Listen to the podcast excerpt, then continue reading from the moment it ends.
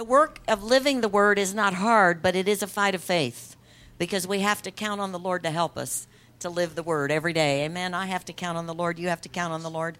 Doesn't matter what uh, what you're doing as a believer. All believers are fighting a fight of faith, and what that means is there are there are enemies to our faith, things that will come against us that will cause us to want to back up from what God has promised us and to give up on ourselves and sometimes even on God in the situation. So tonight we're in the last uh, part of this series, the revelation of the cross, and we're going to talk about the blessing. Turn to your neighbor say, It's a good thing you came. Okay, let's turn to Galatians chapter 3. Um, I saved this for last, and some of you, many of you maybe, haven't heard every single um, teaching in this series. If you'd like to have them, they're available in the bookstore.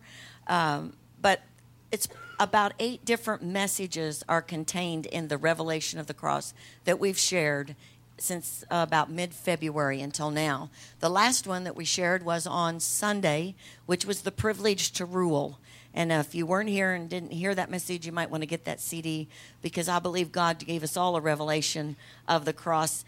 And we are called by God to rule. We have been given a responsibility, but we've been given all the tools that we need to rule in the earth. And you may say, well, I, I really don't see myself as a ruler. Well, God sees you as a ruler. And so, uh, and that's not the ruler that's 12 inches or 36 inches long. That would be a ruler of things. And you have dominion, the Bible says. So in our lives, if we begin to live what God has given us, and that's what we said in the beginning, you know, it's not what we know, it's what we live. And if we do what the Word of God says, then we're blessed. If we don't, we're not. And so this message tonight should help all of us really get a greater foundation in the blessing. So if you'll turn to Galatians chapter 3 with me, we're going to be reading uh, verse 13 and 14. We talked a lot about this last week. In fact, we went through Galatians 2, 3, thoroughly last week, all the way verse by verse. So if you missed that, um, I'll try to help you catch up tonight. But it talks about, in this particular context of Scripture, it's talking about the law had with it a curse. The new covenant has no curse attached to it.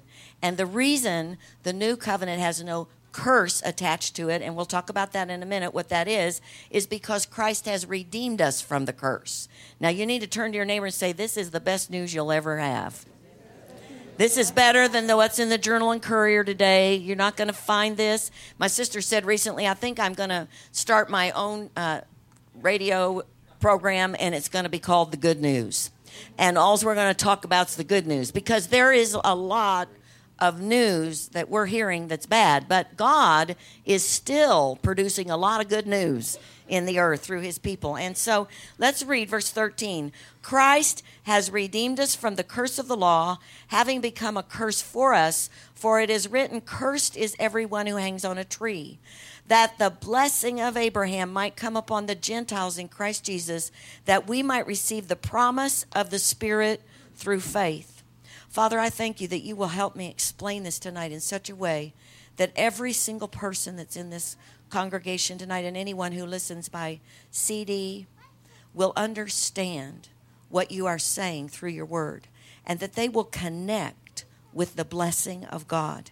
That they will see, Lord, what you have prepared through the body, blood of Jesus Christ for them.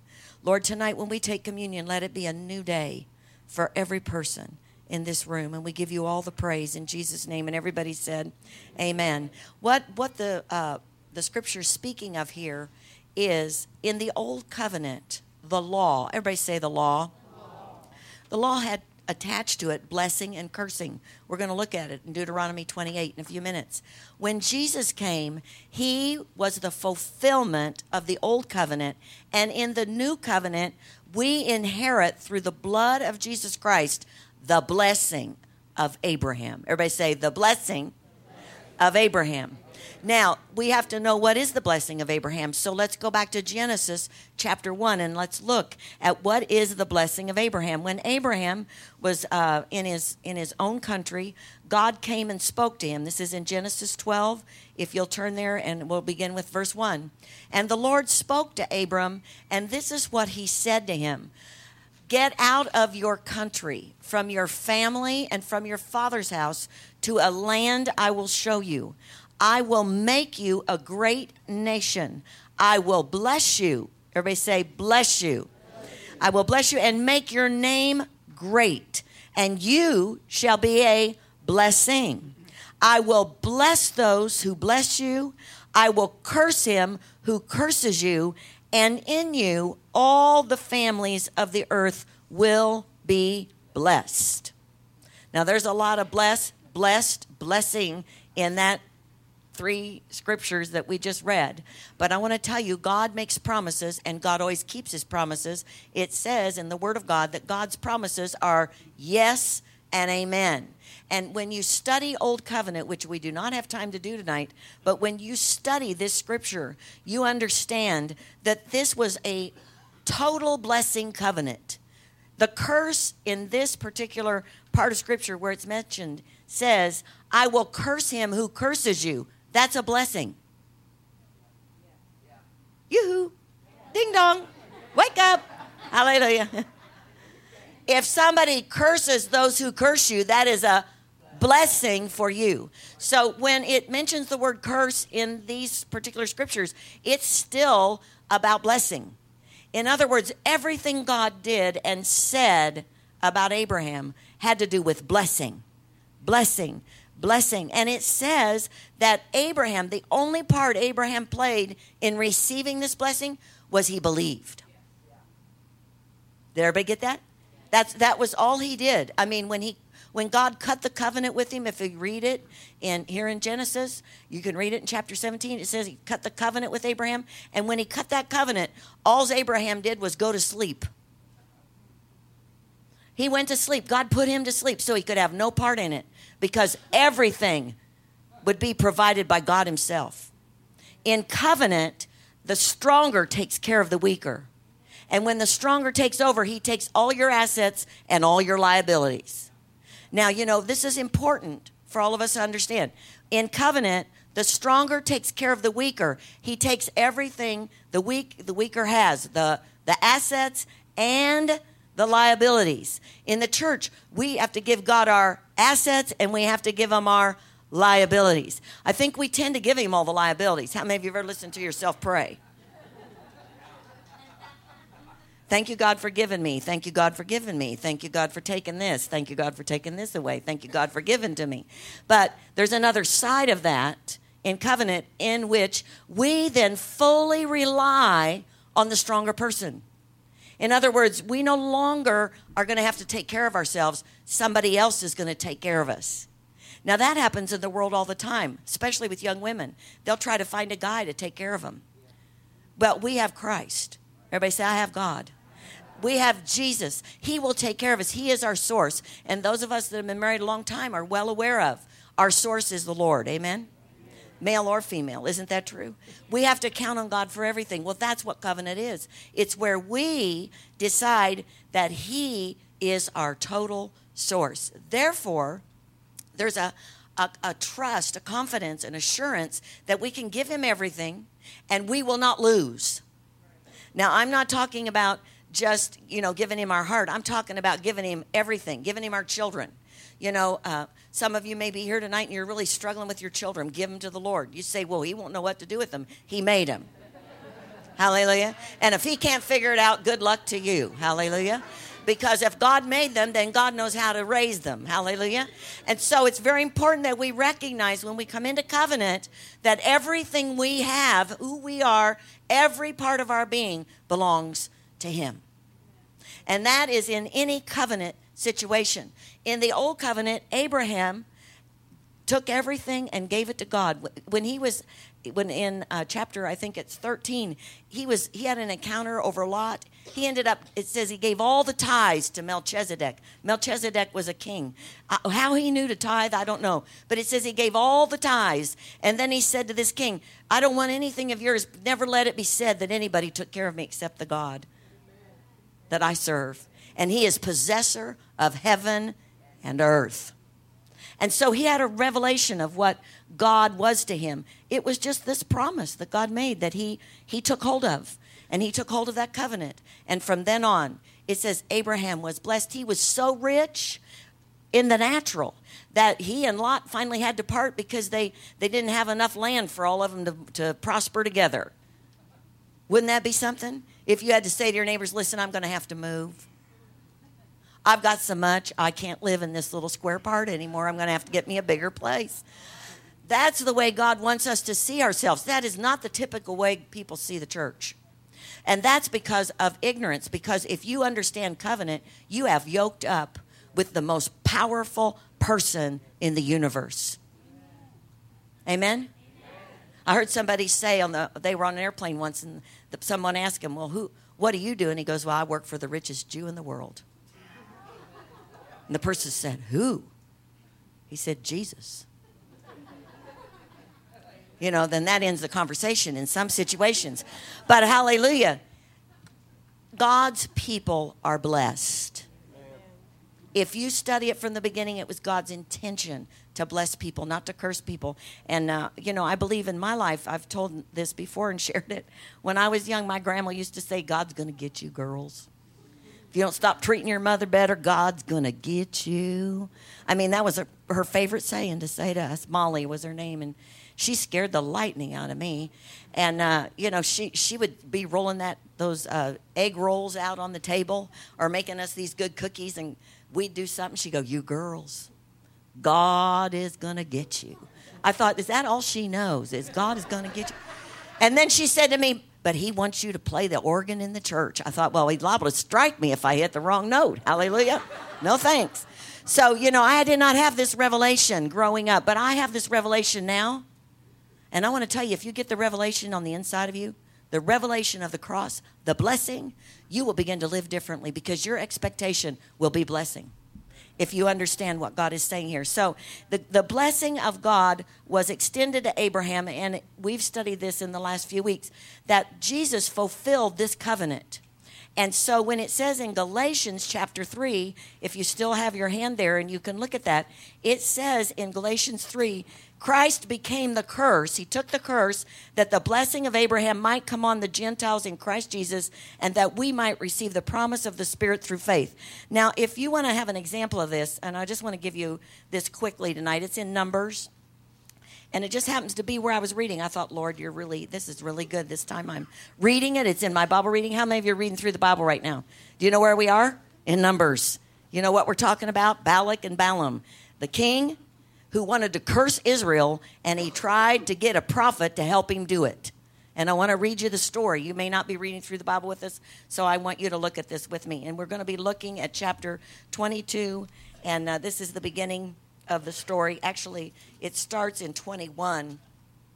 I mean, 22, verse um, 12. Well, no, let's go back to verse 6. I'll give you the just a, a, overview of the first five verses. This uh, king Balak decided that he uh, would have to have Israel cursed or they would defeat him. It was his only hope to defeat the enemy was to have somebody curse them. So he sent for a prophet. It says this prophet, Balaam, was from Mesopotamia. He wasn't even from around the area. But he sent for this prophet, and he sent these messengers. And this is what it says. I'm going to start with verse 5. It says, Then he sent messengers to Balaam, the son of Beor of Pethor, which is near the river of the land of the sons of his people, to call him, saying, Look, a people's come from Egypt. See, they cover the face of the earth, and they're settling next to me. Therefore, please come at once Curse this people for me, for they are too mighty for me. Perhaps I will be able to defeat them and drive them out of the land, for I know that he whom you bless is blessed, and he whom you curse is cursed. That's, that was his uh, picture of this prophet, that he could bless and he could curse, and it would happen. So this was his answer to his problem, was to get these people cursed. So uh, God spoke to Balaam when these people came and, and asked him about it, and he said, he first told him, Don't go. Don't go with these people. We know in the end he did let him go, but he had to use a donkey to speak to him and get his attention so when he got there, that he would know that he was speaking for God and not for himself. Because God had taken over the situation. And so it says in verse uh, 12, and God said to Balaam, You shall not go with them, you shall not curse the people, for they are for they are. What did God say? What did he say? Did he say they're blessed? And he also said you cannot you cannot curse them. You cannot curse them. And so it, the next morning, uh, he, he refused to go with them. They came back again. And, and this is what he said in verse 17 For I certainly honor you greatly, and I will do whatever you say. Therefore, please come curse this people for me. But Balaam answered and said, Though Balak were to give me his house full of silver and gold, I could not go beyond the word of the Lord my God to do less or more. In the end, long story short, he ends up going with them. And so we get to chapter 23, and here's the first time he meets up with Balaam. Balaam takes him, and they're going to make a sacrifice to try to get God. See, everything, everything for them is about gods, but they haven't met the living God yet. You know, they got to get a God to support them. So they get this guy to help help them curse them, but but the God he's hearing is not one of their gods. Hallelujah. They dialed into the wrong channel. And so what happens is it says on the next day that Balak took Balaam and brought him up from the high places of Baal, that there from there he might observe the extent of the people. He wanted him to get a picture of what he was going to curse. Chapter 23, verse 1. Then Balaam said to Balak, Build seven altars here, prepare for me seven bulls and rams. And they did all of that. And then it says in verse uh, up 7, he takes up took up his oracle and said, Balak, the king of Moab, has brought me from Aram, from the mountains of the east. Come curse Jacob for me, and come denounce Israel. And he says, How shall I curse whom God has not cursed? Say, uh oh. Balak has called him to curse them. There's, he's supposed to curse them. And this is what he begins to say. And how shall I denounce whom the Lord has not denounced? For from the top of the rocks I see him, and from the hills I behold him. There, a people dwelling alone, not reckoning itself among the nations. Who can count the dust of Jacob or number one fourth of Israel? Let me die the death of the righteous, and let my end be like this. Balak said to Balaam, What have you done to me? I took you to curse my enemies, and look, you've blessed them bountifully. So, the first time he takes him to curse them, he ends up blessing them because he consulted God, and this is what God told him to say. And he told him from the beginning, I'll only say what the Lord tells me to say. So he was bound by that, so he, he blessed them. Why? Because God already said they're blessed and you can't curse them. This is just a little demonstration for the people of what God meant. And I say this about you tonight. This is the this is the church. What God has blessed cannot be cursed. What God has decided is blessed is blessed. It's people being in agreement with God that brings the blessing. Balaam stood up and said what God said. So, so what happens the next time? Balak said to him, "Please come with me to another place, from which you may say them, see them. Uh, you shall see only the outer part of them. In other words, if you can't see all of them, maybe you'll do better. Maybe you can curse them if you can't really see who they really are and and you can curse them for me from there he says. So you know it says in verse 15 and he said to balak stand here by your burnt offerings while i meet with the lord again and he goes comes back and balak and thus you shall speak this is what god tells him. So he goes and this is what he says. Rise up balak and hear. Listen to me son of zippor. God is not a man that he should lie. Balak is in serious trouble now nor a son of man that he should repent. Has he said, and will he not do it? Or has he spoken, and will he not make it good? Now you need to underline and highlight this next part in your Bible. Behold, I have received a command to bless. He has blessed, and I cannot reverse it. Isn't this good news? You ought to be real excited because this is about you. These are covenant people. These are covenant people. The only reason they cannot be cursed by this person is because God has already declared them blessed. And so he will not allow them to be cursed.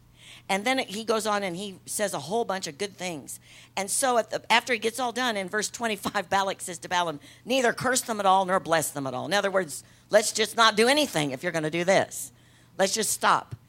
And then he says, Did I not tell you, saying, All that the Lord speaks, that I must do? So it, go, let's just read from there now on down. It says, Then Balak said to Balaam, Please come, I will take you to another place. Perhaps it will please God that you may curse them from there. And so Balak took Balaam to the top of Peor that overlooks the wastelands. Then Balaam said to Balak, Build for me seven altars and prepare for me here seven bulls and seven rams. And Balak did as Balaam had said and offered a bull and a ram on every altar. Now, this next part's real important. The first two times he went and consulted God and said, What should I say? But listen to the third time. Now, when Balaam saw that it pleased the Lord to bless Israel, he did not go as at other times to seek to use sorcery but he set his face toward the wilderness. In other words, this time he knew what God would say. The third time he didn't even have to ask. He just stood up and said, and this is powerful. He said, The utterance of Balaam, the son of Beor, the utterance of the man whose eyes are opened. Turn to your neighbor and say, We need our eyes opened. The utterance of man who hears the words of God, who sees the visions of the Almighty, who falls down in his eyes with his eyes wide open. How lovely are your tents, O Jacob, your dwellings, O Israel, like valleys that stretch out, like gardens by the riverside. Does this sound like a curse? No, this is this is about how blessed they are like gardens by the riverside, like aloes planted by the Lord, like cedars beside the water, beside the water. He shall pour water from his buckets, and his seed shall be in many waters. And then it goes on and it speaks about how he brought him out of Egypt. And then he says in verse 9, Blessed is he who blesses you. this is bad news for, for Balak right here. And cursed is he who curses you. And then he goes on and says, And guess what, Balak? I'm about to give you the curse that will be upon you. the poor man, he tried to get blessed, he got cursed in the end because he tried to curse what God had blessed. It goes on, it says, Balak's anger was aroused against Balaam. He struck his hands together, and Balak said to Balaam, I called you to curse my enemies, and look, you've bountifully blessed them three times. Now, therefore, flee to your place. I said I would greatly honor you, but in fact, the Lord has kept you back from honor. The Lord has kept you back from honor. He just honored the Lord. I mean, it can't get much more serious than that. So Balaam said to Balak, Did I not also speak to your messengers whom you sent to me, saying, If Balak were to give me his house full of silver and gold, I could not go beyond the word of the Lord to do good or bad of my own will. What the Lord says, that I must speak. And now, indeed, I am going to my people. Come, I will advise you what this people will do to your people in the latter days. And then he begins that their life is going to fall to pieces, basically. Everything is going to happen to them that will be disastrous because those who curse you will be cursed. Serious. Serious, folks. Very serious. I was reading in Psalm 14 today. You know, leaders that do not look after the people that they're called to lead get in big trouble with God we need to pray for all our leaders in this nation because it is a serious thing when God's people are not blessed. When people on purpose do something that does not bless the people of God. Abortion does not bless the people of God. We have some serious issues in this nation. And when you understand the truth of the Word of God, we are free from the curse because of what Christ did at Calvary. Now, the curse in Deuteronomy 28, uh, let's turn to Deuteronomy 28. The new generation of Israelites who did go into the promised land, God reiterates in Deuteronomy 28 uh, through Moses what the blessing and the cursing are. And we're going to look at the, the cursed part first because I, I want to I wanna show you this. In Deuteronomy 28 15, it says, and, and this is the curse of the old covenant, but it shall come to pass if you do not obey the voice of your Lord of the Lord your God to observe carefully all his commandments and his statutes, which I command you today, that all these curses will come upon you. And it begins to say that God will curse them here, curse them there, curse them here, and curse them there. It says in my commentary, the inevitability of these curses would be real for believers today were it not, everybody say, were it not, removed by Jesus, who has redeemed us from the curse of the law, having become a curse for us. Now, we can have the blessings of God stopped in our life, but the curse, the curse is under the law. It is not on us. We have been redeemed from the curse. That's when people say, well, God's liable to get you. God's not getting anybody because the curse was taken by Christ on Calvary. We step out of the blessing, we will stop the blessing. but it's all about blessing. Everybody say blessing. We got to get this right, church, because that's how people get mixed up. God did this, and God did this, and, and even the insurance company. It was an act of God. No, we live in a fallen world. That's what it says in Genesis. When Adam and Eve sinned, the whole world fell and became captive to evil. If you don't know Christ, you are a captive to evil. That's a revelation for some people because they don't need they don't understand their need for God. The only way to escape the curse is to get under the blessing. And the blessing comes with the covenant, the new covenant. And Christ became a curse for us because he hung on the tree. What does that mean? That the curse cannot touch us. We make the decision to stay blessed or not be blessed. But this is a blessing covenant. The only thing in this covenant is blessing. Are you getting this? I'm telling you, this is a revelation for the church. It's a revelation for people in the church who go around judging people and putting them under condemnation that are other believers. The curse is not on us. Now, can the blessing be stopped? Yes, by disobedience. Everybody say disobedience. We make that choice, the same as the old covenant people, but we don't get under the curse. The blessings just stop. How many of you ever had the blessing stop? How many of you ever had one of those opportunities? I had one of those opportunities not very long ago. God said, "This, you're the problem. If you want the blessing to start up again, repent and get right on where I told you to be." Ooh. You mean I'm the problem? I hate that when I'm the problem. I like it a lot better when everybody else is the problem. Hallelujah. Hallelujah. You know, in a lot of churches, they think if they don't have enough money in the church, that they got to get after the people and start beating on the people. No, what you do is you teach people to tithe because tithing is where the blessing is. We're going to talk about it in a minute. And and and I my eyes have really been open to this because my husband at the first of the year started saying in this congregation, how many of you have heard Pastor Bill say we we have to tithe? We have to tithe. You know, that's because He loves you and He's trying to keep you from the devourer. He's trying to keep you in the blessing. Everybody say the blessing. And so this is what it says it says in Deuteronomy 28 Now it shall come to pass if you diligently obey the voice of the Lord your God to observe carefully all his commandments, which I command you today, that the Lord your God will set you high above all nations, and all these blessings shall come upon you and overtake you because you obey the voice of the Lord your God. Now, the, the blessing part of the covenant belongs to us. Let me just give you this example. Thank you, Lord, because I haven't thought of this. But in 2 Peter, it said God knew how to deliver righteous Lot. Do, do, would you think of Lot as righteous? Uh, no. But Lot came out with Abraham. And he came out with Abraham in that covenant, that promise right there. And he got to pick the land he wanted to go to, and he picked the land of Sodom and Gomorrah. I mean, he picked that land. After he got in there, evil just was rampant in there, in, in Sodom and Gomorrah. Evil everywhere. But the angel of the Lord spoke to Moses and told, told him what he was going to do. And he said, But could you just spare? He finally got down to, if there's just 10, could you just spare 10? And, and he ended up, the angel of the Lord got Lot out of that place. He got him out of that place of evil because he was under the blessing. He was under the blessing. Now, Lot's wife chose to look back. What did she step into? Are you getting it?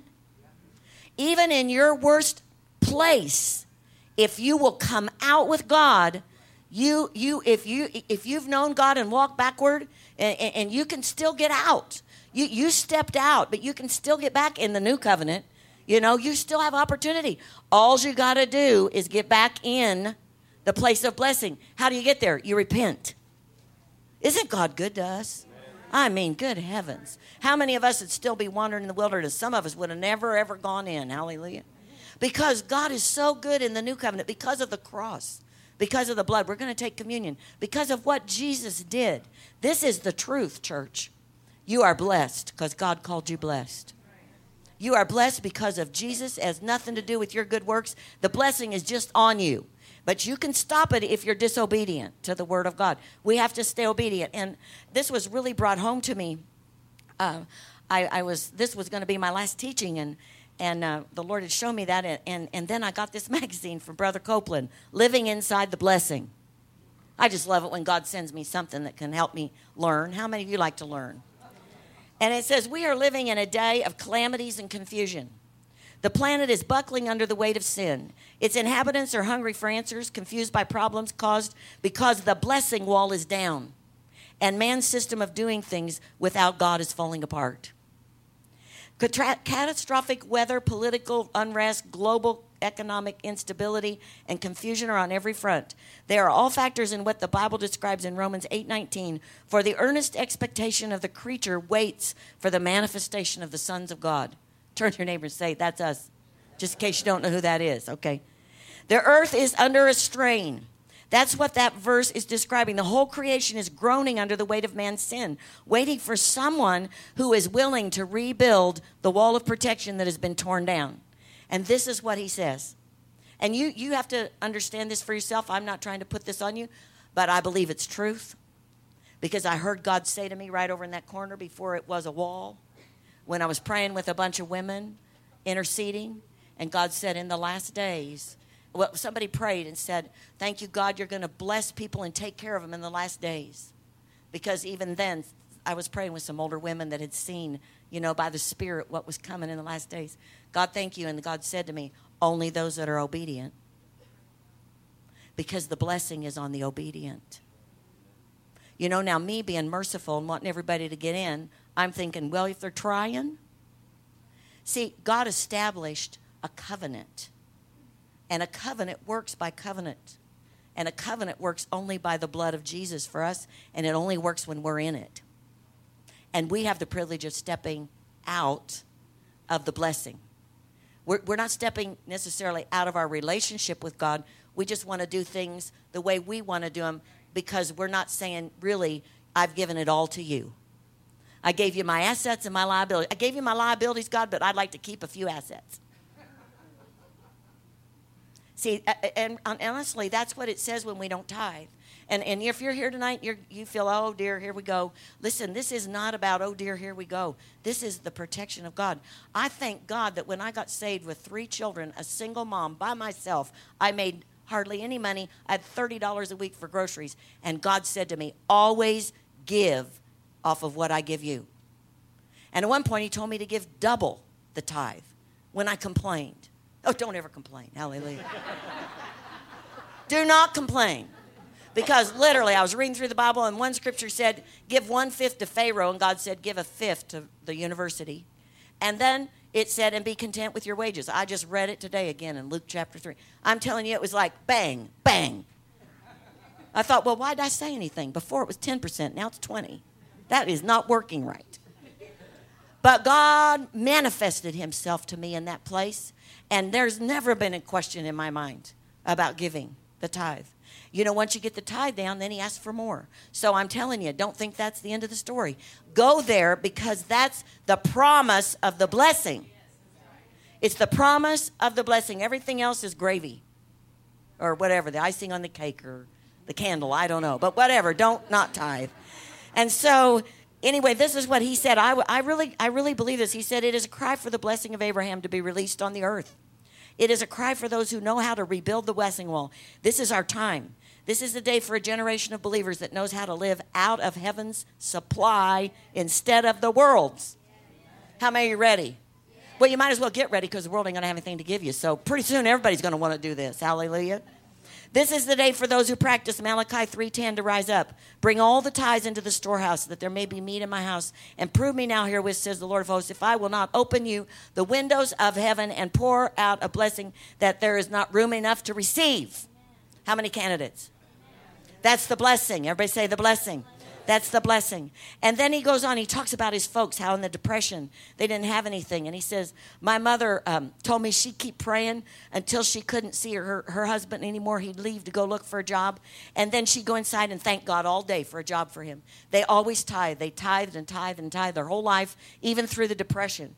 And she said, by the time that, that he said, at time after time, when daddy came home that night, God would have maneuvered him into the right place at the right time and he'd have a job. I thought we've been telling people we're praying for them to get a job. We need to tell them tithe. We won't have to pray for a job. God will give them one. Hallelujah. Oh, you'll get that later. Here we go. Um, and then he goes on, he says, this is what it says when, when you have made an end of tithing of all the tithes of your increase, This is um, from Deuteronomy 26. You shall say before the Lord your God, Look down from your holy habitation from heaven and bless your people Israel and the land which you have given us, and a land that flows with milk and honey. Something happens when we continually remind ourselves that God, not men, not employers, not governments, not indebtedness, is our source. Amen? Tithing is an opportunity for God's people to remind themselves they've been delivered from a system of bondage and financial slavery. Are you getting this? I mean, this is exciting if you take it in and God says, Prove me now in this. The tithe. That's he says that. And then it says, um, uh, live this way, and God will disconnect you from paths you have forged through fear of lack and loss, and you will start walking solidly on the path God has for your life. This is a new revelation that all of you need to get, and I'm going to read it to you. I'm going to take this time. We'll, we'll take communion in a minute, but this is what it says. When we take our places connected to the blessing, we have access to information the natural man does not have. Boy, if you, if you want to know something nobody else knows, tithe. Hallelujah. You'll wake up with revelation nobody knows about.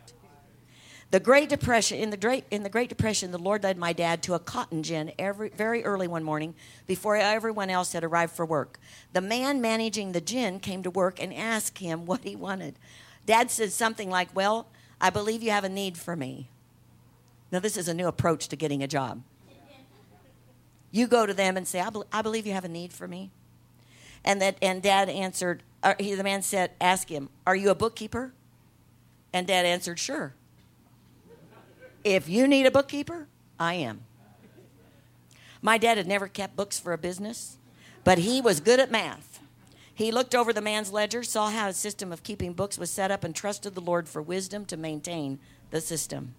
What did, what did he know? Uh, what did he know about bookkeeping? He knew as much about bookkeeping as Joseph knew about running a prison. Nothing.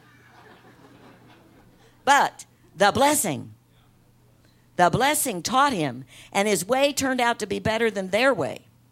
He became better at it than they were. Later, he took a course in bookkeeping at a business college in Lubbock, Texas, and the college ended up hiring him to teach. Dad didn't know anything about teaching the whole field of bookkeeping, but the blessing taught him. He held that job for quite some time. It wasn't his education that got him the job, but the blessing of the Lord he was a tither. Hallelujah. We want to be in the blessing, amen. We are the blessing people. And the, the blessing people are blessed to be a blessing. Can we look at Deuteronomy, I mean, at Genesis again, the last verse that God spoke in his blessing to Abraham? He said that I will bless those who bless you, I will curse him who curses you, and in you all the families of the earth will be blessed. Uh, I was reading in this commentary that's in my Bible. It says the blessing of Abraham involves other things as well as finances. The Lord wants to prosper spiritually, wants us to prosper spiritually, emotionally, physically, and materially. God's blessings through Abraham are yes and amen. Abraham's blessing is ours by his promise, and we need make no apology for the fact that prosperity is included. Amen. Amen. Let's give God praise because He is a God. He is a God who blesses. And you know, if you present God for who He is, who wouldn't want a God who will take care of them? Who wouldn't want a God who blesses them? You know, it, it's, it's just the way it is. We need to do what He says to do, not so He can get your money, not so this church can prosper. Because if, if, if the church doesn't take care of what God's doing, He'll find another source to take care of it. Otherwise, you get mad at the people. You know, I mean, the preacher gets mad and starts you all need to give more that we got to do this we got but if you just say to people just give God what belongs to Him 10%. All of you are going to give the government something by April 15th, or you already have. And if you haven't, God bless you. We'll see you in jail. We do have a jail ministry, hallelujah. But we don't want to visit you there. But that's what's going to happen if people don't do what the law says. We are under the blessing. It's not a it's not like a hardship to tithe. It's a blessing. It's a blessing because we give to God and He takes care of us. Amen. Because we're under that covenant. We're under that covenant. We are blessed to be a blessing, and this is the greatest blessing we have the opportunity to give Jesus to the world. Everybody say salvation. You know, this nation, if it's if, if it's not in trouble for anything else, it's in trouble if we don't keep at the forefront that we are a godly nation. And we were given that privilege to take the gospel to the world. Number one reason God discovered us and put us in this position as Americans. Around the world, we are wealthier than a lot of nations. And what we take them is a wealth that is, will give them eternal salvation. It will give them a place in heaven. And, and America's always been known as the number one nation to bring Jesus to the other nations. We are blessed to be a blessing. We are blessed. And it takes finances to fly on an airplane. When Pastor Bill goes to the Sudan, it takes money to get him there. But I'm telling you, there are orphans in that, in that country that we do not know who they're going to be before. We don't know what their life is going to hold. We are blessed to be a blessing. You are blessed to be a blessing to your neighbor. So when you start thinking about your yard and your house, and you, you think about what God wants to put, you are an embassy. You have everything you need to take care of your neighborhood, to take care of the people around you. Because He said, love the Lord and then love your neighbor as you love yourself. Aren't you glad you're in the covenant? Worship team, come. We're going to receive communion. There's only one reason we get to be in this in this elite group, so to speak, is because we know Jesus as our Lord and Savior. And uh, how many of you had to hang on a tree? We don't have a tree out back. We don't have bulls and goats that we're killing out back. All you have to do is say, I receive Jesus as my Lord and Savior. That's what it says in Romans. After all that Christ did, the only thing we have left to say is, I receive Jesus as my Lord and Savior. And I, and I believe there's a world of people in the church who have received Him as their Savior. In the covenant, when you get the Savior, that means it's all about somebody helping you. But the word Lord, everybody say the word Lord, has a different connotation. Lord says, I'm giving Him everything I have. And so I'd like us to pray tonight. Um, and, and, and, and let's ask God in our life, does He see us as having Him as Lord? I mean, is there anybody here tonight who has never received Jesus? Because we want to take care of that first and foremost. If you don't know Jesus, then you are without hope because the curse is on your life. You may be saying, I can't understand why everything goes wrong in my life. Everything just doesn't happen the way I want it to. Well, if you don't know Christ, there is no hope for your life because the curse is in the world and it is touching everything that doesn't know Christ. Every person who doesn't know Christ has been held captive by that curse. Now, we choose as believers to get under the curse of just not having the blessing. That's what we lose the blessing. But these people are hopeless. They have no God, they have no one to take care of them. If you're here tonight and you've never received Jesus, we're going to pray for you in a minute. And this is what the Bible says in Romans. It's very simple, very simple prayer, and and everyone can say it. There are no restrictions. There's no race that it favors. It, there's no uh, person. Maybe you've been in a denomination. It doesn't say if you're this, you can't say this. Uh, the denomination may say can't say you can't say it, but the Bible says it says, The word is near you in your mouth and in your heart.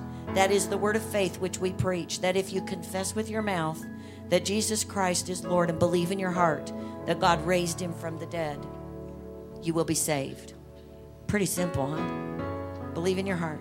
For with the heart one believes unto righteousness, and with the mouth confession is made unto salvation.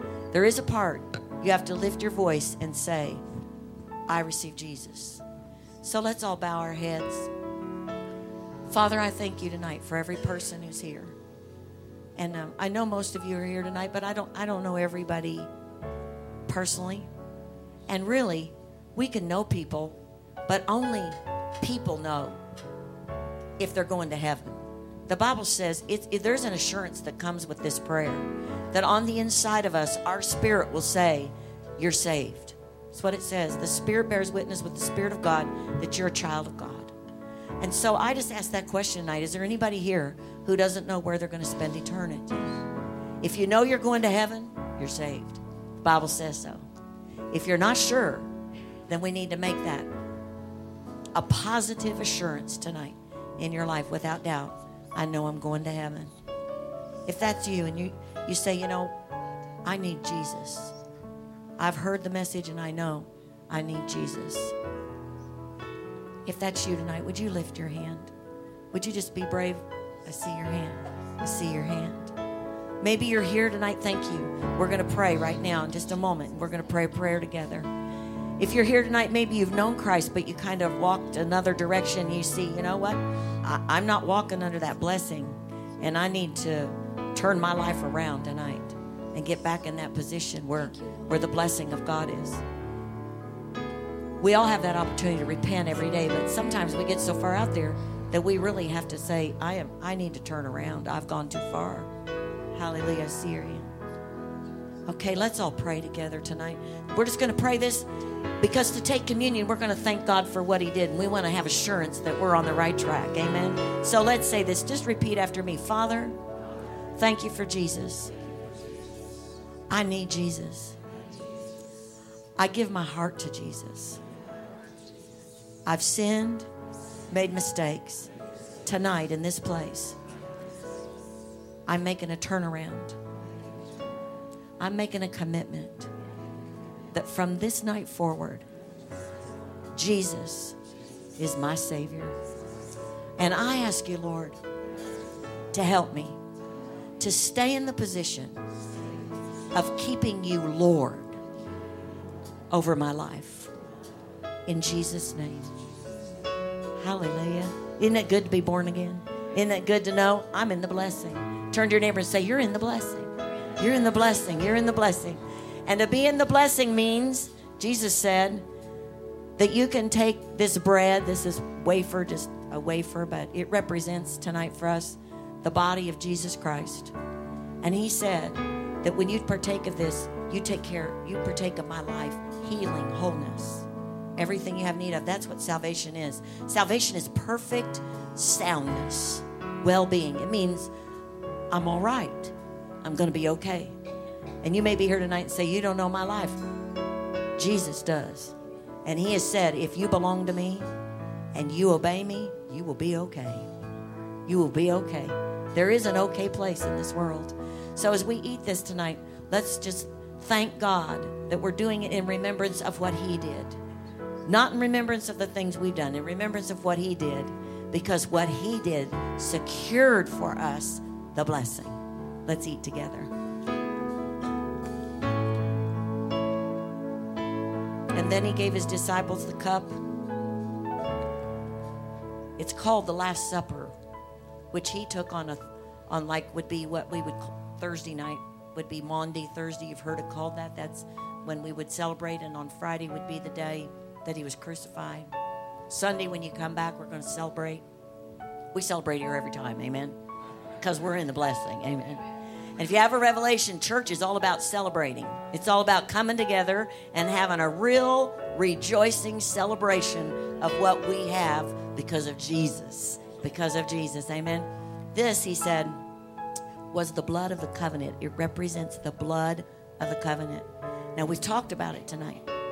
And because you're in a covenant, God has taken responsibility for you. Turn to your neighbor and say, That's really good for you. It's really good for me. Amen. Somebody loves you more than you love yourself. Even. Somebody loves you even when you're not very loving. Turn back to your neighbor and say, That's really a blessing. Somebody thinks about you all the time. Your name is written in the Lamb's book of life. That means when it's over, it's not over for you. You got all of eternity to rejoice in His presence. Amen. And it's all sealed and delivered to you by what happened on Calvary. the blood. Now, when you drink this tonight, I want you to see yourself as a blessing. Amen. Let's drink. Father, we thank you tonight for every person that's here. I thank you that the blessing of the Lord rests upon them. I thank you, Lord, that they are called and appointed for such a time as this, and that they are called to be a blessing. They are not just blessed, they are called to be the blessing that that person that they've that they've really not wanted to talk to really needs. Even though they don't act like they need you they need you. They need you to be standing in the gap. They need you praying for them. Let's stand up together tonight. Father i thank you for every person in here tonight who said yes to jesus. If that was you and you said yes to jesus for whatever reason would you come quickly to the altar? Because i want to pray for you. Right here. Come on down. Father we thank you that the blessing of god would rest upon each one of these. Father, I thank you that their hearts, their hearts have been touched by your spirit tonight. And the thing that they needed, they saw, they heard. And Jesus, you are the answer for their situation. They don't have to go backward, they get to go forward. They get to go forward, and I bind the work of the enemy against their lives. I take authority over the work of the enemy against you and against your family in the name of Jesus. I declare blessing over all of you in the name of Jesus because what God has blessed cannot be cursed. And I thank you, Father, that as we stretch our hands out, we put a holy edge of protection around them, that what you have done in their life tonight is sealed by the Holy Spirit of God. And, and if you're here tonight and you say, I used to do it, but I've fallen back, you will not fall back if you will stay with God, if you will stay with His plan. Stay here in this church if you don't have a church. If you have a place, get connected again. Do not let go of the fellowship of the body of Christ because we're here to encourage one another as long as it is day that Jesus is Lord and that we are in the blessing. Hallelujah. Give God a big praise tonight.